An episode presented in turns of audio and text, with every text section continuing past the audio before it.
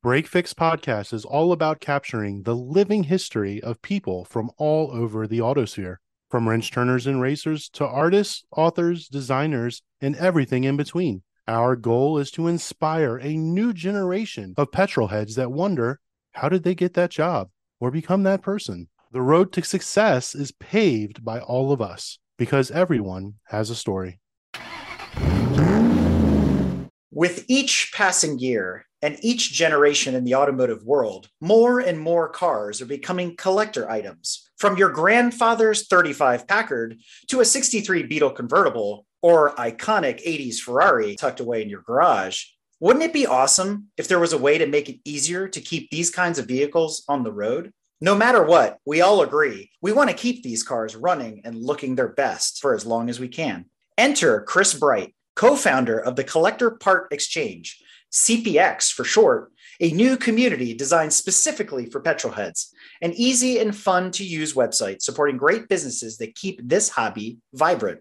And with that, let's welcome Chris to Break Fix. Oh, it's great to be here. That was an awesome intro. As I start out many of these interviews, every great story has an origin. So let's talk about the origin story behind CPX the who, the what, the where, the why behind the effort. So, Chris, tell us all about it. Sure. Yeah. Well, uh, how far do you want me to go back to birth or no?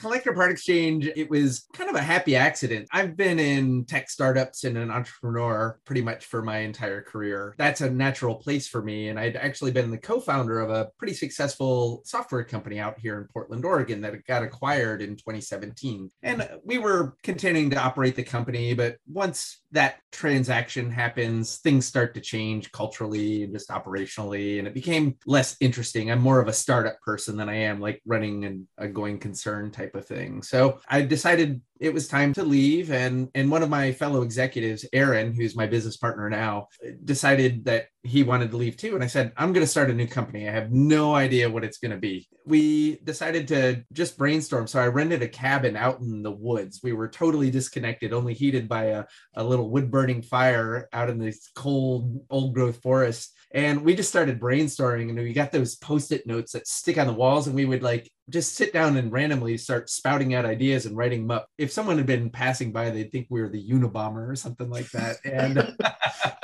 guessing these ideas range the gamut, right, from one end of the spectrum to the other. So, how did you settle mm-hmm. on cars? Yeah. During that conversation, I said, I've been into cars for my adult life. And I said, Aaron, there's this thing that happens in Portland in April on the one of the wettest weekends of the year. It's called a swap meet. This swap meet attracts 120,000 people and messes up traffic for days. People love it. And I don't understand how that continues to exist in this electronic e-commerce Amazon world. I said, there's got to be a, a, better way to connect people and help them find those parts and help them get what they need for their cars because it's really easy to buy stuff at a car level, bring a trailer being the, the best example today. But if you want to buy a car, you can buy a car online. It's not yeah. that hard. Buying parts is a completely different story. And, and I had experienced that frustration in my own life. We didn't choose that idea then, we kept it in the hopper of like the good ideas so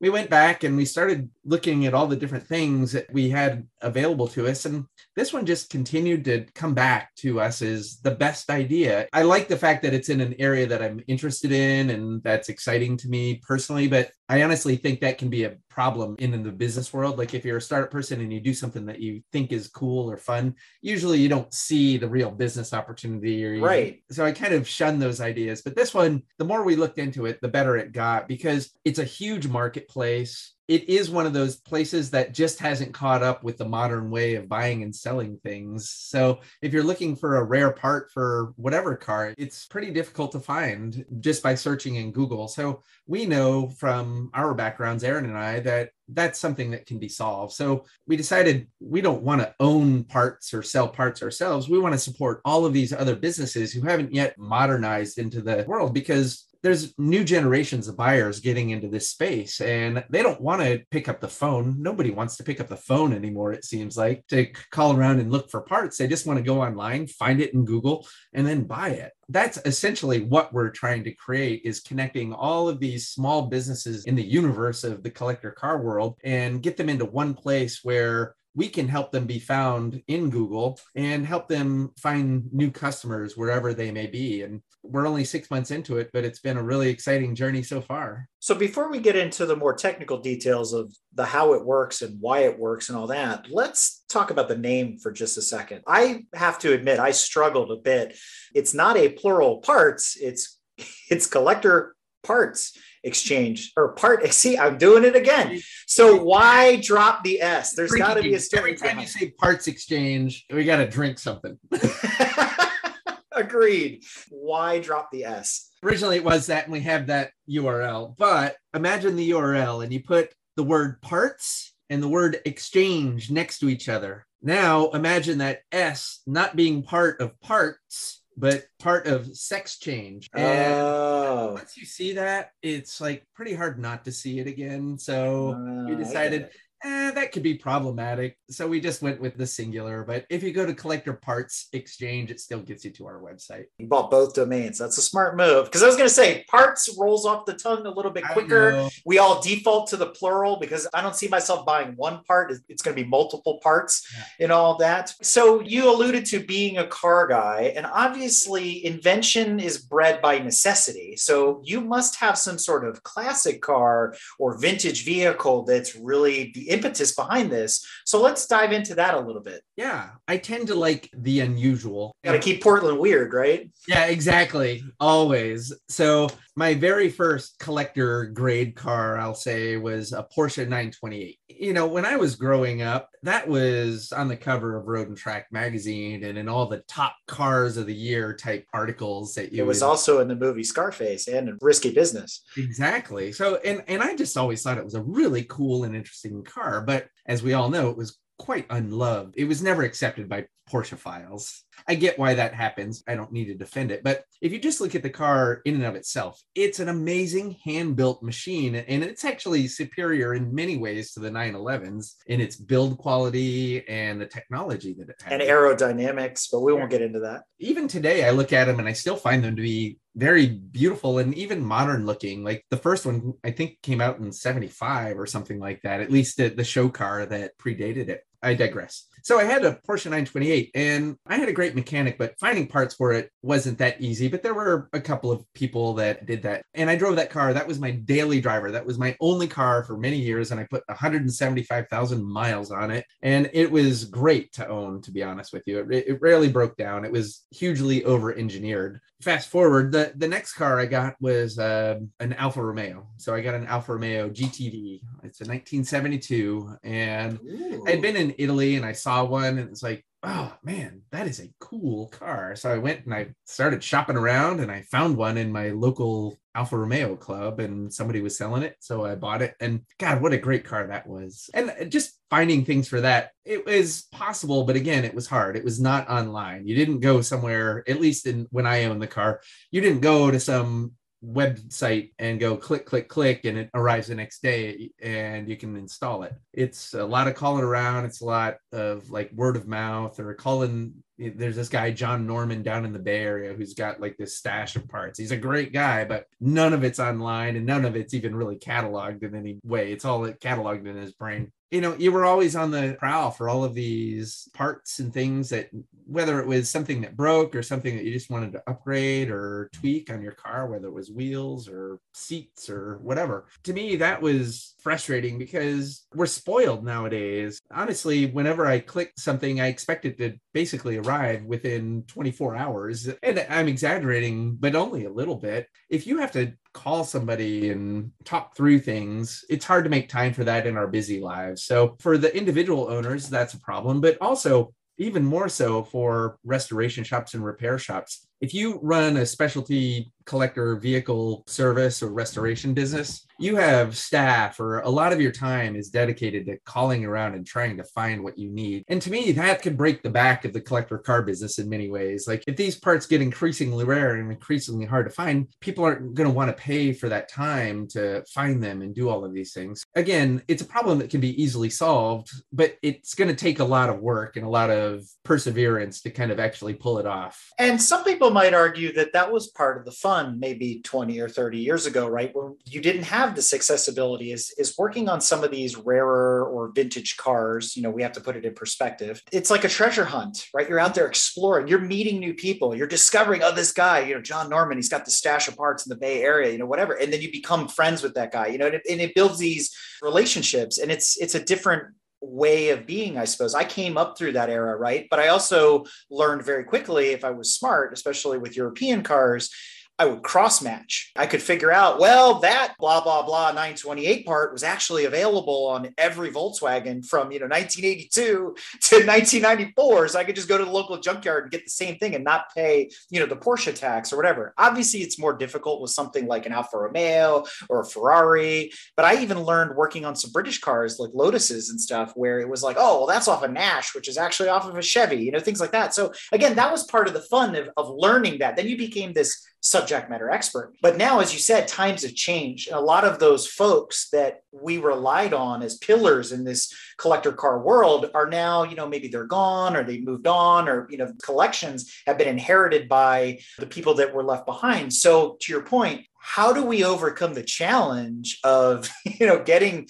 let's say these large collections some might say pack rat collections yeah. up on a website let alone up on cpx so how are you aiding people in doing that you nailed it i think it's one of those situations where we have to help it adapt. And that's what i kind of see as the mission of collector part exchange which is helping connect these business to the greater global network so that people can find them. And to your point it is part of the fun of getting to know people and trading that knowledge, but it's evaporating. It's not captured anywhere. It's all word of mouth. And those elders are moving on, whether by choice or not. I really feel a mission to try and create an alternative path to capture that knowledge, either through community forums. We don't have those yet, but we intend to like build areas where you can go and ask for advice and get help yeah. and and ask those subject matter experts because you don't know that subject matter expert for your car he might be in japan or yeah. australia. You know you don't know. Like the one guy who knows that model inside and out isn't in the us anymore it's somewhere else. So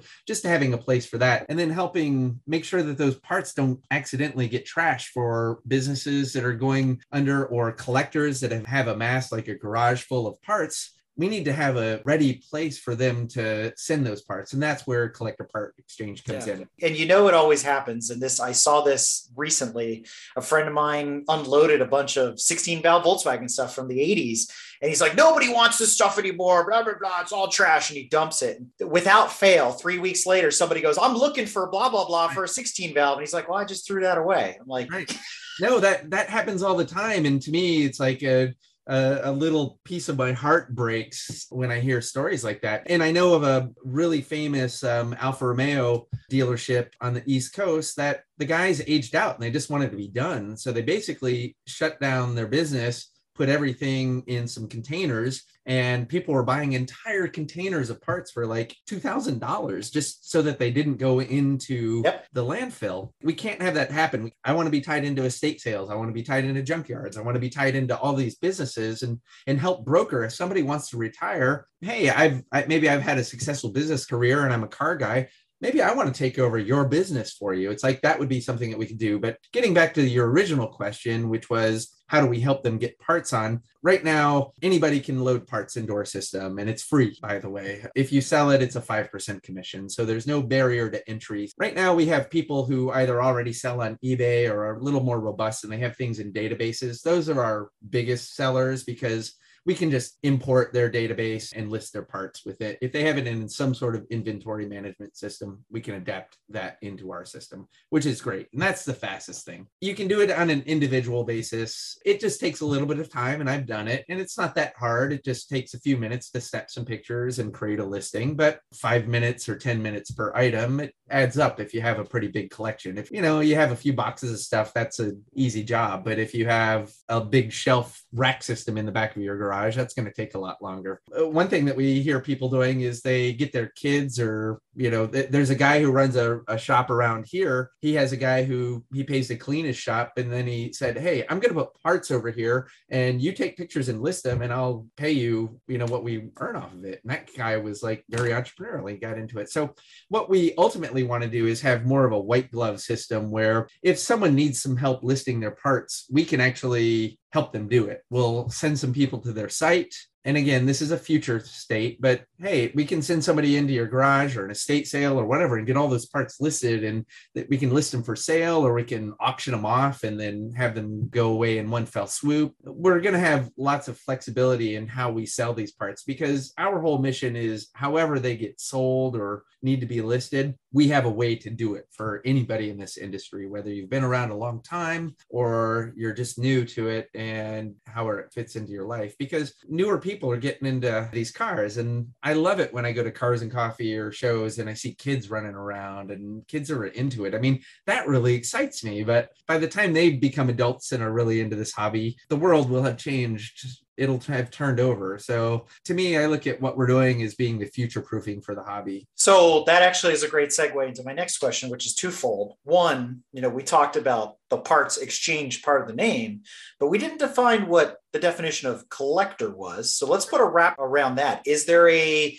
age range or year range for what collector means. And to the point that you just made, let's talk about the evolution or the EV revolution at the same time and how that's affecting the collector car world and the collector car market. You know, just to throw in there, let's talk about cash for clunkers. I think a lot of people forgot about that and how it rocked the collector car world as well. So let's yeah. let's touch on that. Yeah, yeah, yeah. Well, let's uh, take them one at a time. What you decide is a collector car is a little subjective, right? But to me, I'll go with the exception accepted definition by the insurance companies by the automobile world, which is essentially cars that are 25 years and older. That's ultimately the market that I want to serve, all of it, from the antiques to the modern classics and everything in between in all countries and marques, all of it. However, you can't boil the ocean.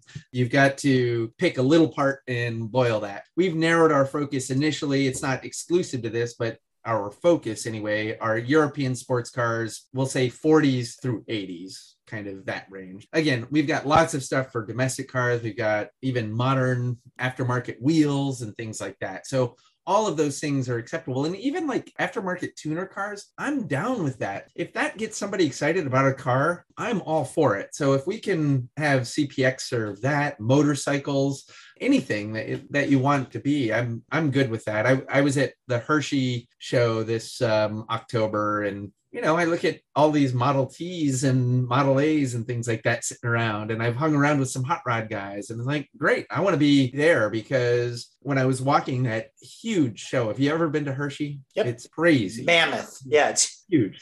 But this year, you know, it was sad because it was the first post COVID version and it was more lightly attended. But what caught my attention was it seemed like every fifth or sixth seller had something. It's like, buy all of my parts, just make me get it out of here. Yeah.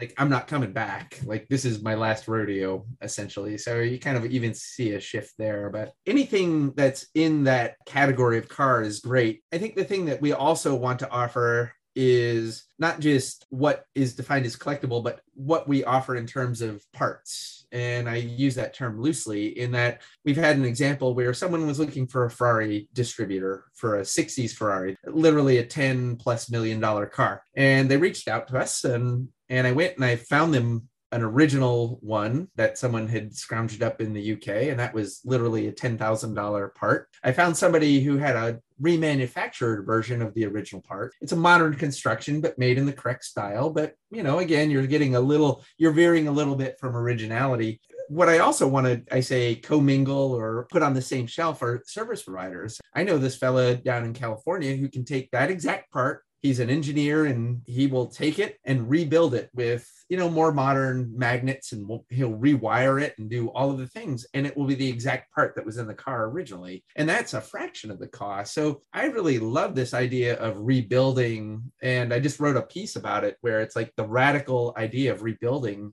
we're so conditioned that if a part breaks that you need to go find a new one and you'll spend weeks or months kind of chasing those down when there's probably somebody out there who can fix it for you. And i want to be able to have people look at all of those options in one place and be able to choose the one that's best for them, whether it's originality or speed, or they want something that's more modern because it's going to last longer. It doesn't matter. It's like everybody has their own choice. So, well, and to that point, the goal in all three of those use cases is to keep that particular vehicle on the road and keep it running. So, okay. yes, if you're the purist, but you have a museum quality car, you want all original matching numbers parts and accessories which by the way most european cars they never did a numbers matching like we stress here in america which is yeah. it's a truly american thing show me one 911 with numbers matching from any period in time it doesn't yeah. exist. That being said i get it. The purist wants it a certain way. For guys like myself i frequent machine shops and fabricators all the time. I'm like i don't care what it looks like. It needs to be functional. Most of my stuff is race cars. There are better options than the original. The reason that original part failed is it probably wasn't great to begin with.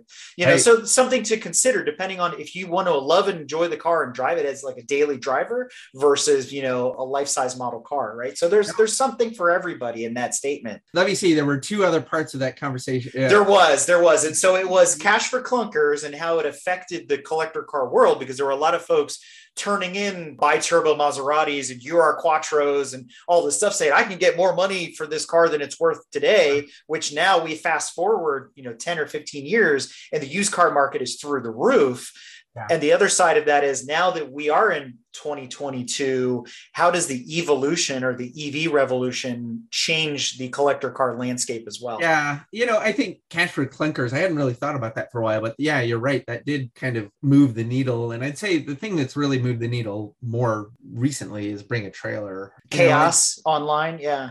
yeah. Well, I, I think what it's done is make collecting cars like fun and cool again and accessible to a new generation of buyers. I think ultimately that's what bring a trailer's gift to the car community is. It's but there's know, also there's a dark side to it, and I joke and we joke about bring a trailer a lot. I, I love it. We're all addicted to it, but the problem is it feels like how far can we push the envelope on these prices sometimes and right. and you know that these some of these deals don't end at the value that they you know that they closed at. I'm like this is making it worse for people that are trying to sell on more you know local venues like you know facebook marketplace. Suddenly they go well i saw an e30 bmw sell and bring a trailer for a quarter million dollars. So obviously mine is worth 125 yeah.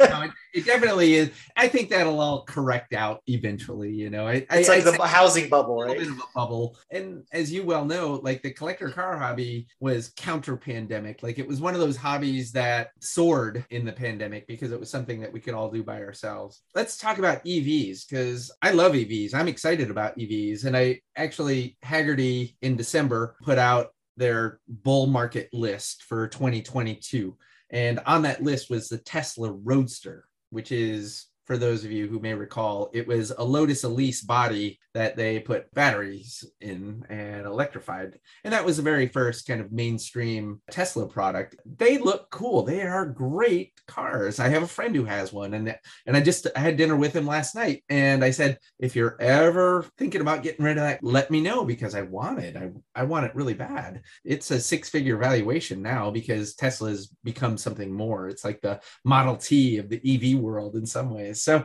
I think they're exciting cars and they're going to be collectible. And we all know that back in the early day, there were lots of electric cars. So it's kind of back to the future. You know, it, in the early days of cars, there was petrol, there was electric, and there was steam. For a while, they were all equal. And women, for a reason, like the electric vehicles because they didn't require a starter. So when they were in their fancy dresses, they didn't have to get out and kind of like go crank the little crank arm uh, yep. to turn the motor over. So I, I think there's two vectors where we're going in the future which is autonomous vehicles and electric vehicles. And I'm excited for both. I think they're both important. I believe that you can't stop progress. Progress is going to happen. So you kind of just do with it what you can. It will have a downstream impact on the collector car hobby as we get more electrified because we're not a generation away from not being able to get gas. But like some of my cars, I want to run on race fuel. Well, it's like there's a couple pumps in my area where you can get that easily. I think that's going to be at some point, and I'm talking 40 years from now, where that's going to be hard. That's going to be a bit more challenging to find. And I think when we have autonomous vehicles, where it's pretty easy to imagine the interstate highway system getting to a point where take your car on the interstate and it's just running autopilot. So people who don't have those types of cars are going to be excluded from those because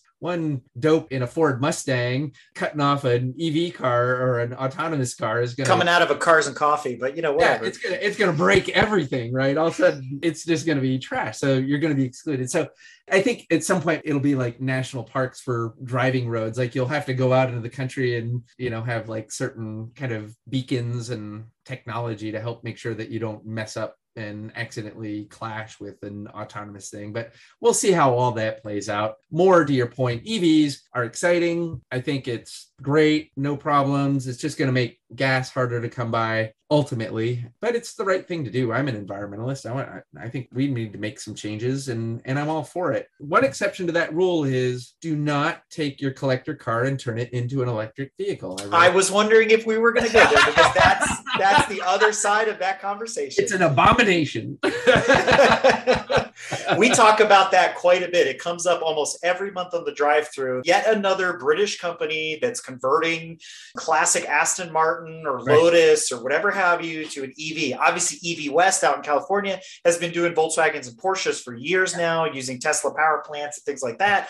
It's gaining popularity. I sort of like the idea. I see it both ways in terms of now I can be ecologically friendly and still drive a 1950s 356 and be super cool and, and it's retro and it's hip. But there's the dark side of that equation, which somebody actually brought up in a recent conversation, which was yes, it's an abomination to your point, but also you paid a million bucks to turn a vintage DB6 into an EV and now that guy's left with this classic petrol power plant and it's sitting on a shelf in a crate for years and years and years. And then suddenly it becomes cool again to have a petrol car. You're going to pay for this conversion like 12 times yeah. by the time it's all said and done. Yeah, to me, it doesn't make sense. And I get the appeal and I will put limits on it. If it's a mass produced car, a VW Beetle, hey, there were millions of those made and they, they were made up until the 80s in Mexico and 2003. Yeah, 2003 even better, right? It's like I'm cool. Like if it's a mass-produced vehicle, no problem. Convert it to an EV. But taking something that's somewhat rare and turning it into an EV, to me, it takes the whole spirit of the car away. It's like that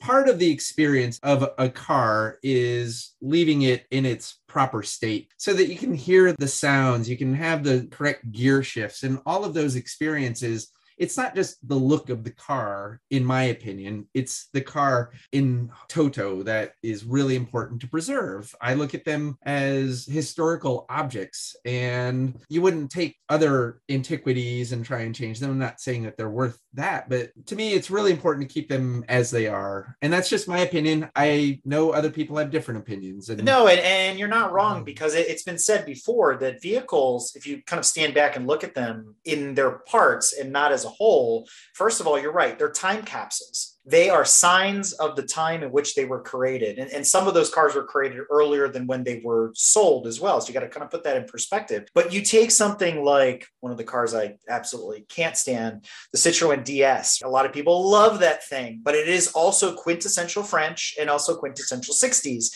It is a sign of the time. But when you take that vehicle apart, you have to look at it for its pieces and to, to be punny, I suppose, in that the science, the engineering, the aerodynamics, the fluid dynamics, every person that was involved in that, a car is not created in a vacuum, nor is it just an appliance. It is a culmination of a team of people and their imagination to create this thing. And as I've dove into and worked on vintage vehicles, first question sometimes comes across your mind is why in the hell did they do it that way? And then you realize this was cutting edge technology in 1961. And so you have to be somewhat respectful of what you're being presented with. And so looking at those time capsules for what they are and preserving them to your point is super important. It's also really kind of cool.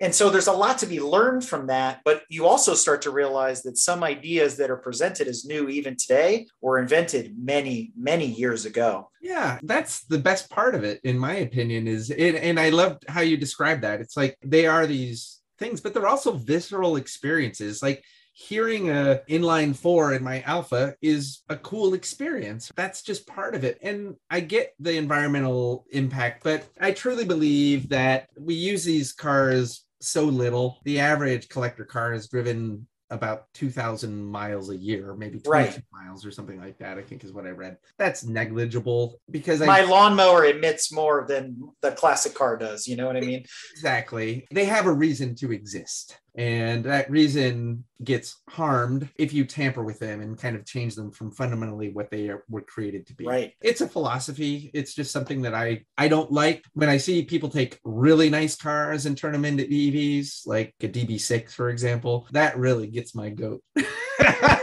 That's a legit thing. It's been of, of recent news too that that oh, is I saw happening. it. I saw it. And I, it's like, DB fours, fives, and sixes. I was like, just uh, shook my head at all of it. But you know, this actually gives me a great opportunity to ask you two pit stop style questions while we're at it. One of which I've never asked somebody on our show, which is, what's the best sounding engine? the one that I imprinted on is the Countach. the V12 Countach. I think the Lamborghini engines sound better than the Ferrari V12s, and maybe an Aston Martin V12 sounds as good. But I imprinted on it in watching the opening scene of Cannonball Run. That scene, the first five minutes of that movie where they're running that white Lamborghini down those, I think, Nevada highways. I never saw a car that looked like that, and I never heard a car that sounded anything close to that. As I'm talking about, it, I can hear that in my mind, like that noise, just that throaty growl. And yeah, it's got to be a V12 and specifically a Lamborghini V12. I, I want to remind our listeners yet again that petrol heads of a certain age, the answer is always Lamborghini Countach. no, it's funny because I I didn't really like V8s for a long time, but now I've really come around and a great V8 sounds amazing. But shoot, I've got people with I don't know the Boxer fours. I've owned Porsches. You know those Boxer sixes are pretty great. I don't know. They all they they're all good in their own way. But if I had to pick one, yes, it would have to be the Lamborghini Countach. And you're exactly right. There's a whole generation of cannonball run heads that, like I said, imprinting is real. And that was the first like mass market exotic car that Yeah. was it was. even like James Bond movies didn't quite make the impact that that exact movie did. But Yeah, um, the Testarossas weren't nearly as popular as the Countach, you know, in comparison, and they came out at the same time. So think about it that way. Which actually leads into my other more famous, more normal pit stop question, which is maybe the answer is the same: the sexiest car of all time, in your opinion. oh, it's similar, but it's not the same. Oh, okay. Um, I have two, and they're kind of similar. One is the Lamborghini Miura. I went to a car show when I was a kid. My I don't come from a family of car people, so I kind of was like forging my own path. So I had my driver's license and I saw that a car show was coming and there was going to be a Lamborghini Countach there. So it's like I'd never seen one. So I went to this car show and I saw it. And I don't know if you've had this experience, but it didn't look exactly how I imagined it. It was smaller, it was a little more tiny and Oh, I thought you were going to say the opposite. The first time I stood next to an F40, I, I wept a little bit, you know? yeah, uh, well, Lamborghini Countach, it's got a the proportion and the wheel sizes and stuff kind of like didn't totally hit me. But part of the reason was it was right next to a Lamborghini Miura. On that, I was like, it was crazy low to the ground. It was swoopy. It was man, I did it was wider, you know, the stance, just everything about it I thought was great. So if I had to pick one, I'd probably say that. But an Alfa Romeo Tipo 33 Stradale is arguably the most beautiful car of of my preference, you know. But now I'm gonna change one more time, which is I love 50s sports cars like Maseratis and those open top road racing cars, like the original Testarossas and Maserati 300Ss and 450Ss and those sorts of things are just I will stick by my answer. I'll go with the Lamborghini Miura, but I think ultimately, if I had to pick, they're far, far less common. But the Tipo 33 Stradale is right up there. Before we get back to our main thought here, I do have one more pit stop question I want to ask you. And I think it's important because you know you came from the, the IT world, from the startup world. You're used to being in the boardroom. And obviously decisions have to get made. And you're the last one, and it rides on you. And you have to pick between the legendary Porsche 959 and the F40. Which one is it? F40. Not even close. Sorry, I'm an Italian car guy. If you haven't deduced that, although I've earned, owned Porsches, of course, but uh, they're both great cars. to me, I think that those are perfect cars to put side by side. And I think it's it's a head versus heart thing in many ways. Like you look at the the 959 and it's like what an amazing piece of technology that was. And the F40, it wasn't that level of technology. They used F1 technology and it, it was important, but it wasn't like as innovative or cutting edge as the 959. They're both cool, they're both beautiful, but the sounds and oh man, that F40 is just crazy. So I guess we should probably get back to talking about CPX. Yeah, we're here. Stop questions. Come on. so why don't we dive into some of maybe the more technical details about the site? So obviously we talked about the year ranges. So you're talking about anything from the turn of the 20th century up through 1997 at this point. I mean, that was 25 years ago, folks, 1997, which means all of my Mark IV VWs still are not old enough to be on the collector parts exchange. But, you know, a couple more years will be okay. Which actually brings up a great point. If a car is within a generation and the generation begins within that year range, does that qualify? Can you go up through? Okay. And again, we don't really police it. What we don't want are people coming onto the site and selling what you could get at Napa we have no desire to be in that commoditized business where it's just like moving parts along. We want to be the place where you go for the hard to find, not exclusively, but we've got a seller who sells Lancia parts, you know, not a popular marque, but he's got a following and there's plenty of them around. Sure, if you need a water pump for it, it's not an exciting part, but it's a specific water pump. So I want you to be able to find that here. But if it's something that you could just go anywhere and get at any time,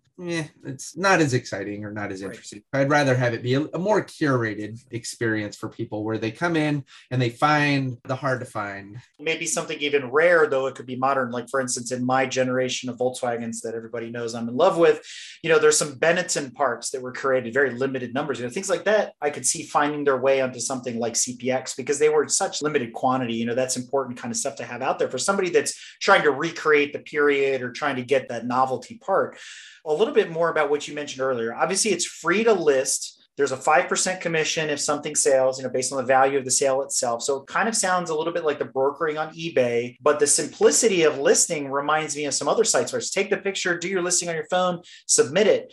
But what I'm wondering is, is everybody getting a personalized storefront like an eBay, or are they connecting to their backends? On the more technical note, how is all this orchestrated for folks that already have something in place versus somebody that's coming at this for the first time going, man, I just want to clear out all this junk out of my garage? Well, we'll take the second case there, just the individual folks. You know, it's super simple to list. We've tried to make it as streamlined. The user experience or UI in the in the jargon of the tech world, we're trying to replicate the jitterbug cell phone.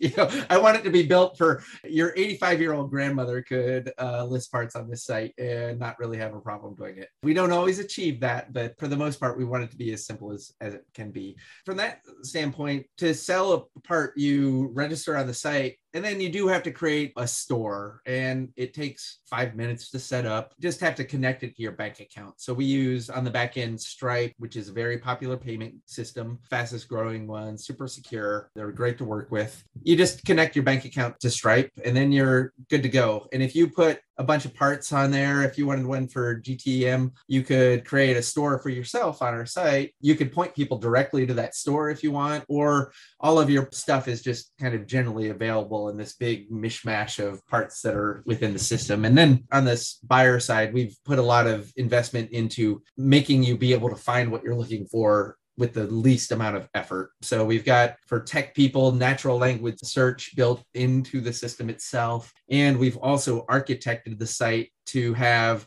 the proper structure so that web crawlers like Google and Bing and all of those other places can find what's in our site quite easily. So if you go and search for a part in Google, we want you to find it, but it'll probably be listed on our site. We've engineered the site so it's got all of those properties just inherently built into it. But getting back to the selling part, yeah, you set up a store, and then you can take your cell phone and you can just go out in your garage and take some pictures and you can start listing them piece by piece. And if someone is interested in it, they can buy it and you work out what the shipping would be. The problem with car parts is oftentimes they're odd sizes. Like and they're heavy. Yeah, someone bought a transmission or bought a, a car door, you're not able to just go down to the local FedEx stop and like chuck that across the counter at them. It takes a little more effort than that. Or people might be overseas or they might be in a hurry. So you just work out what the shipping is and off it goes. That's the most streamlined way to get things done. One other thing that I'd like to mention is we encourage open communication between buyer and seller. Like eBay, one of the things that they do that annoys people is you can't just say, hey, call me. If you even try and send somebody your email address, they intercept it and scrape it out or phone number. Like they just disallow it. And car parts do not work that way. It requires a high amount of communication to make sure that you're getting the exact part that you need because you don't want to go to the effort of shipping something out and having somebody get it and have it not be the right thing and and then you have to either return it or figure out some way to figure out how to resolve that issue. You can talk to people openly. So if you there's a part if you look anywhere on our site there's a button that says send the buyer a message and you can just like it's basically like, like chat. They'll get a message and you'll start talking to each other and figuring out what you need or call them you know? Everybody's name is exposed so it's like when you're on our site you can go in and you'll know that oh well that's um, La Lancia down in California. You know, if you want, you can reach out to them. We're pretty much trusting the universe because there's some people will take advantage of that and just go around it. But we really believe that the 5% commission and all of those sorts of things really make the bar quite low and doesn't discourage people from going around. It's not like if we were charging 20%, people would be going all over the place and we'd have to put in guidelines to make sure that they don't leak around our system versus going direct. And if you're a bigger system and a bigger company, this is more than just a hobby. If you have an eBay store, we can take all of your eBay inventory and replicate it on our site, and you can sell them both side by side. And when we outperform eBay, uh, you can take your eBay store down, right? And we've got guys who are like wishing for that because eBay is really hard to deal with especially with car parts, they have a standard policy where they side with the buyer. So if a buyer goes, Oh, they shipped that car door to me and it wasn't as described, it had more scratches on it, eBay will almost, without even talking to the seller, just like refund their money and take the money out of your account. I mean, I've heard numerous horror stories where things are happening like that, and they're quite expensive. They're more probably in real dollars, like 15 or 20% or even more to sell on eBay whereas we're obviously quite low, but we're small, we're lean, we're mean, and we can get it done because we've tried to build some efficiencies into the system. So we can sync up if you have it in eBay, if you have it on your own site, we can take all of your inventory and replicate it on our site, which the advantage of that is what I already alluded to, which is the search engine stuff and then we promote our items in google marketplace and other type areas so people find things it's funny i had a, a seller who sells british parts out of Tennessee, he was starting to see a fair amount of sales coming through collector part exchange. So he looked and he only had like a few dozen parts listed. It's like, wow, that's like an unusually high volume given the amount of inventory that I have on there. So he started looking and he started searching for his own parts in Google. His parts were coming up on our site, not on his own site, but he's had it established for years because search engines are goofy. It's a black art, as you well know. Trying to deal with that is not something that a car person wants to deal with. And I think that's one of the fundamental reasons like all of these car guys don't have e-commerce sites because there's a lot of trickery and expense and just stuff that you don't want to necessarily deal with. So you just kind of stick with your old ways and deal with your normal customers and off you go. And that's been good enough but i think that's not going to be good enough going into the future. What's that saying about good enough is the enemy of greatness and yeah. yeah and all that so that actually makes me think of two different questions. One of them, I want to emphasize the word part yet again. So I'm assuming it's not just water pumps and radiators and headlights. It could also include memorabilia, shop manuals, original things like that, badges and things like that you see at these swap meets, like you said. So that's something else because I've looked for that myself, like some original documentation going back in time. And that's also difficult to get your hands on. It also makes me think how often do parts or new parts get listed on the the site. And I can imagine that's very ad hoc unless there's some sort of gating system where you guys are verifying the part before it gets listed. We're on the honor system. We're, we're kind of, if someone misrepresents or puts junky parts in, we'll kind of see it, but we'll deactivate it. Like we've been approached by companies in other parts of the world. I won't name names, but you can probably deduce. And uh, it's like, no, we we're good. We don't need that. Like that isn't interesting to us. You know, essentially, there's parts getting added all the time. And, you know, it comes in fits and starts, but there's always something changing on the site every single day, whether, you know, there's parts that have gotten sold out of inventory because they only had one of them or parts that are getting added. And we're working really hard to get people more comfortable with listing parts. So we've got some changes that I think we're going to make on the back end to make it a little bit easier for people to just do things in bulk. The problem is like if you think about your own garage, you go, "Oh yeah, I've got 6 boxes of stuff." How many do you think you have in your garage? I have a 24 by 12 container full of Volkswagen parts. So I got quite a bit. Let's use you as the guinea pig here. It's like to go and list those parts you'd have to take a few weeks off of work. Pretty uh, much. It's one yeah. of my winter goals, and many winters have gone by.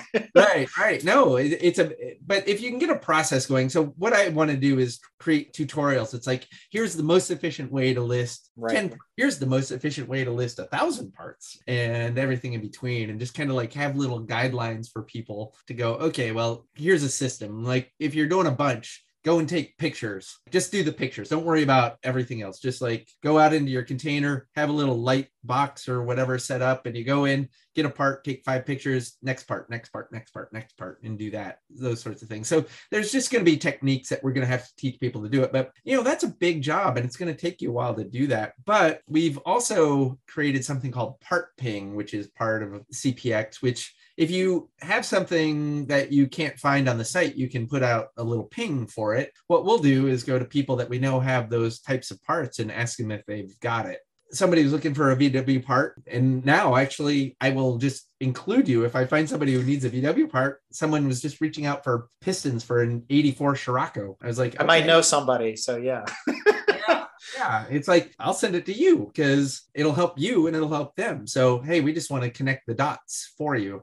The point in me bringing that up though is until the point when you actually have everything listed there's still ways for you to connect with customers, which is through this process. And we're actually finding some success with it. So we want to try and automate it even further, where like if someone is looking for parts for Volkswagens from a certain era, or even just like specific submodels, like you could go and pick out, it's like if somebody's looking for something, I've got things for these models. So I will automatically get notified that somebody's looking for it. Are you able to designate the exact part number that you're looking for? Because obviously, in, in the VAG system, there's a very logical way that they do all that by part number. And so it's like, I need O2J, da, da, da, you know, whatever. And if somebody's got that, then it's easy to look it up, right? Yes, we we definitely support that. But for you, you might not know what your parts are. Right. right? You may not have the books and manuals to be able to do that. Which was actually part of my question when you're cataloging. Are you guys leveraging any OCR to say, hey, when I take a picture of this particular part, if the part number is recognizable, that's being extracted by the software itself? You're ahead of the game, but yes, we are definitely thinking about doing all of that, which is optical character recognition for all of those who don't know what the non nerds. I, I get what you're saying. you're just you've got your pinwheel hat on right now. No, uh, ultimately, it'd be great if you could just hold up your phone and point it at something and it would automatically recognize it. But that's going to take a long time to actually evolve and may never actually come to be. But what you could do is, oh, if you know what it is, and even if you have a part number or something, or a serial number or something that you can identify it with, you can put it in, and then it'll auto populate what that part is. It'll go, oh, well, it's a Marelli 02-36 slash B distributor. Oh, okay. Well, here's one. I've already got pictures of that. So you can just like represent these pictures and we'll put not the actual part that you'll be buying. You can put what condition it is. You could add some pictures if it's got some mods or damage or something like that. And it'll definitely compress the time it'll take. So to me, it's important to realize we are six months old. We have tens of thousands of ideas that we need to execute against, but we're a very lean and mean team and we'll get there in due course. So we're we welcome these ideas and these brainstorms because we've come up with very few of them. It's been ideas of others who have approached us and said, Hey, you could do this or that, or this system does that you know over here in in this other part of my life you should be able to do that and and you're right there are like huge databases that have catalogs that we're working to get tapped into. The problem is those things really came into force like in the 80s where the parts were really systematized and had like universal numbering and things like that that yep. was a little bit more commonplace and it can be frustrating because in the 50s and 60s and 70s none of that existed or very little of it existed. i think actually in the us stuff it existed but in the porsche stuff i know it did they've been using yeah. you know 901 for a very long time yeah exactly so you kind of you get you, there's some places it's not evenly distributed. Yeah. I can i can promise you alfa romeo was not doing any of that. No no dr porsche was ahead of his time but we'll leave that where it is right? Yeah, reasons. Which actually, you know, we talked about a lot of what CPX is, but I don't think we've touched upon what it isn't. I'm going to reframe one of my earlier questions to say what things shouldn't be or won't ever be listed on CPX? That's a great question, but I aspire to have more in it than not in it. Like I was saying earlier, I don't want to become the maybe at some point it'll make sense to do the part store kind of thing, but I don't think so we did episodes in the past with members of the Classic Car Club of America. We've had, you know, Sal Finelli on from Porsche Diesel, and we talk about a collector market there, but that's tractors. You know, we recently uh, saw an article come across our desk about the Ferrari speedboat, things like that. So, does this go beyond cars into yes. boats and aircraft and, and tractors? Yeah ultimately yeah i love all of those things. I was really hot to trot to get a, a greyhound bus about a year and a half ago. I was like actually going out and looking at them and it's like crap i want to have bus parts and things like that. Yeah so i see it as being all of the above is or as much as the above that makes sense. What i mean by that i could even see tires for example being sold on our site but it would be more like those avon tires or the more specialty tires. We do not want to compete with tire rack or name your tires direct or whatever brand you care to mention. Tire rack does that great. Where someone has solved that problem i don't need to go and resolve it. And i would even build partnerships. It's like oh well if you're looking for that hey we tap into name your big auto parts guy thing and you can tap into their inventory and and do it that way.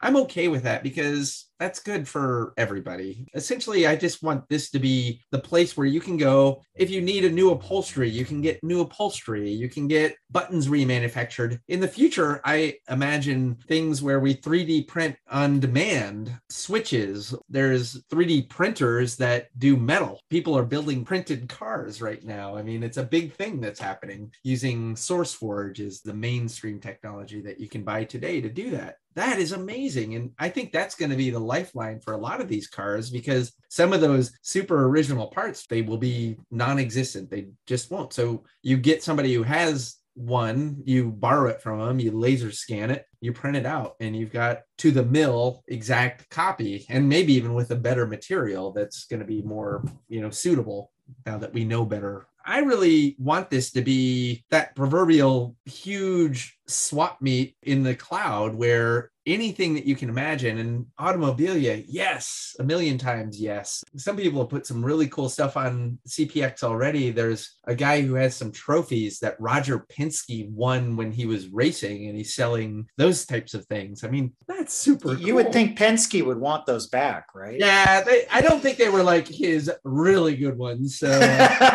They're all the third place trophies. Nobody cares yeah, about yeah, those it's like the trophy and it's got roger's dna on it somewhere but no, no that's always fun. The memorabilia, what do we call the automobilista stuff, you know, the lifestyle stuff, or even the Petroliana. I mean, yeah. all of that, right? It's part of the larger community. And to see that all in one place and have it accessible, you know, maybe I want to buy a Sinclair pump along with my Alfa Romeo water pump housing and whatever else I need, you know? So one stop shopping, right? You've got a, a guy who's got a neon sign on there. So, and books I'm looking up at my bookshelves in my office and they're filled with car books and and models. I love car models. One of the things I was doing some stuff for like vintage racing, old like 50s style stuff, and I could not find helmets. Those old 50s helmets Stirling Moss, most people don't realize this, but his racing helmet, which is pretty iconic, was just a polo helmet. I mean, the guy was out driving. That was the only helmet that was commercially available in the public at that time. So he races cars in polo helmet, as did a lot of the guys of the day. So, but they're hard to find.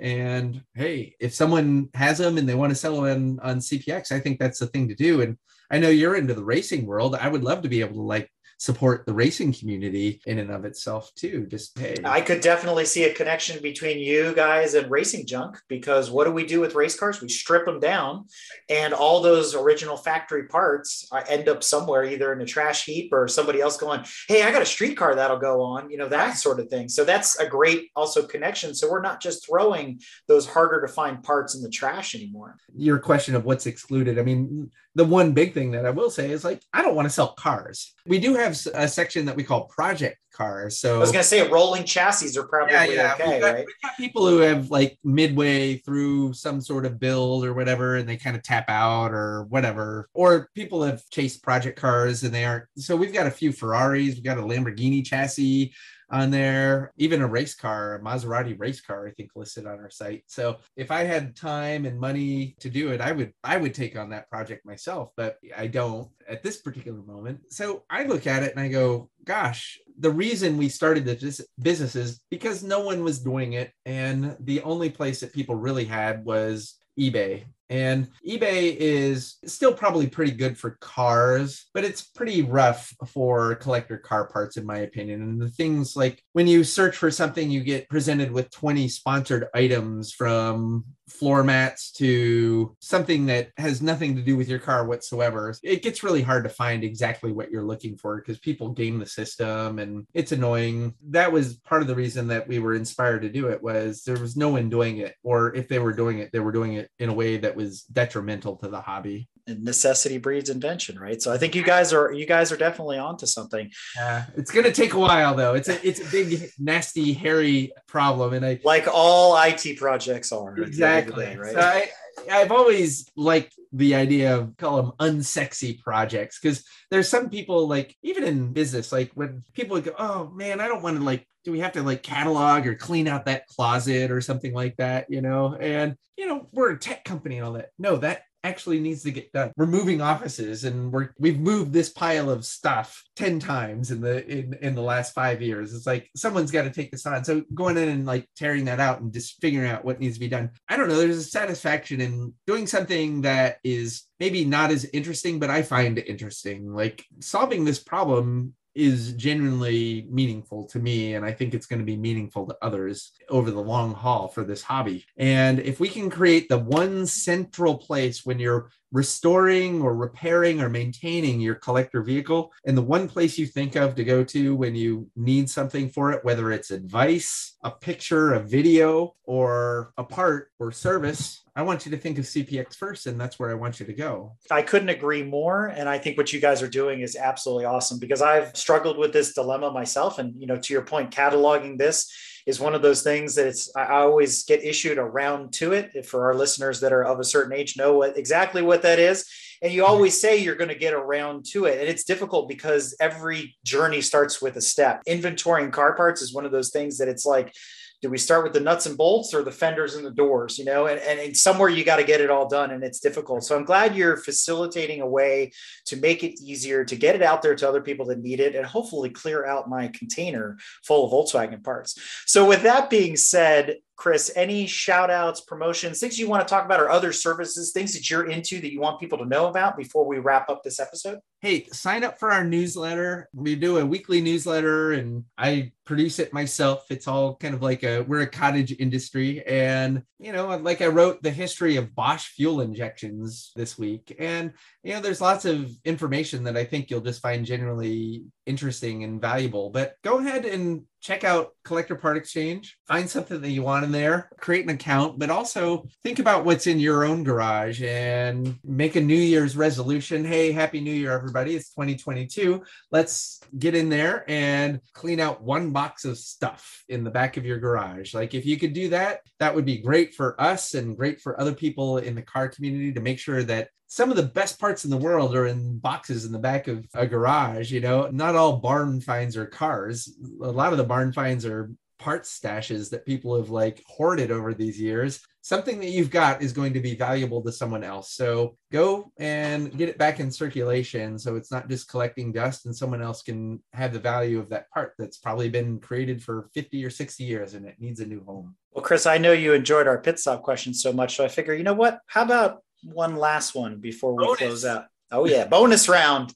maybe, maybe, two. Maybe two. I got two in right. mind. Hey, lightning round. Nightmare car that you would still own. Ooh. I've heard their nightmares. In fact, I've heard never buy one, but I really, really, really, really want one, which is a Renault R5 T2. Oh my God. Those are so cool. Drove just... one, wrote an article about it. It's one of those never drive your heroes moments. So. Is it?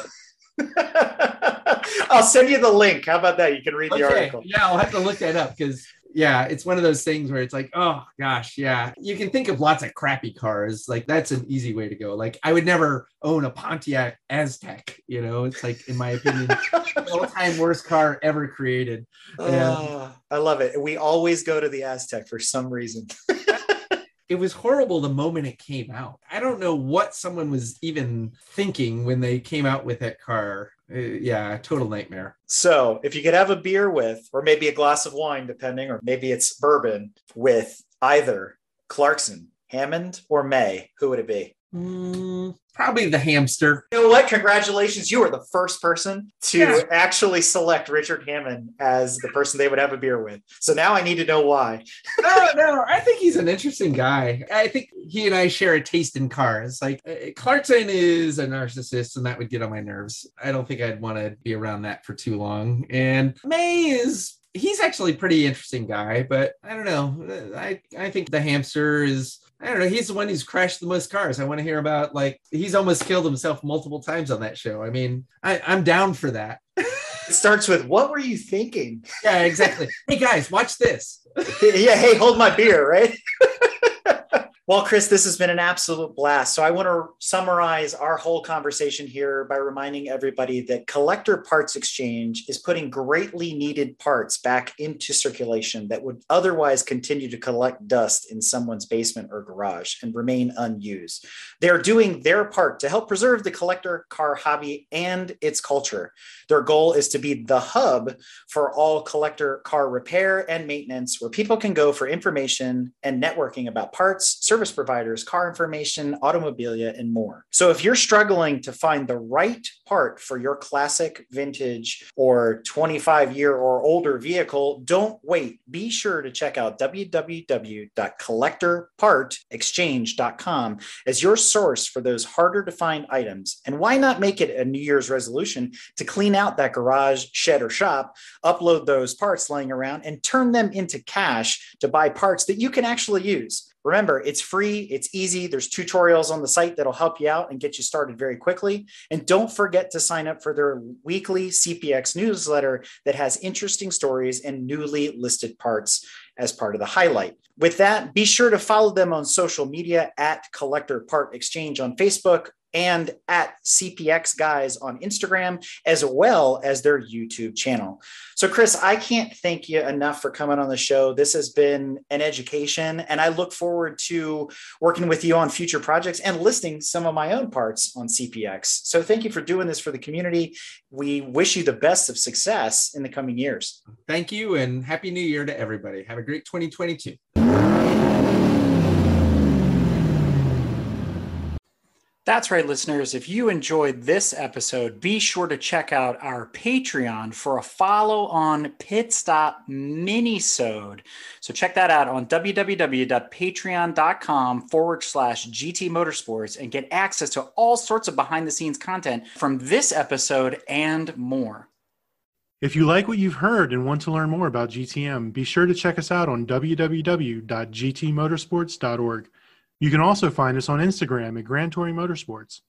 Also, if you want to get involved or have suggestions for future shows, you can call or text us at 202 630 1770 or send us an email at crewchief at gtmotorsports.org. We'd love to hear from you. Hey, everybody, Crew Chief Eric here.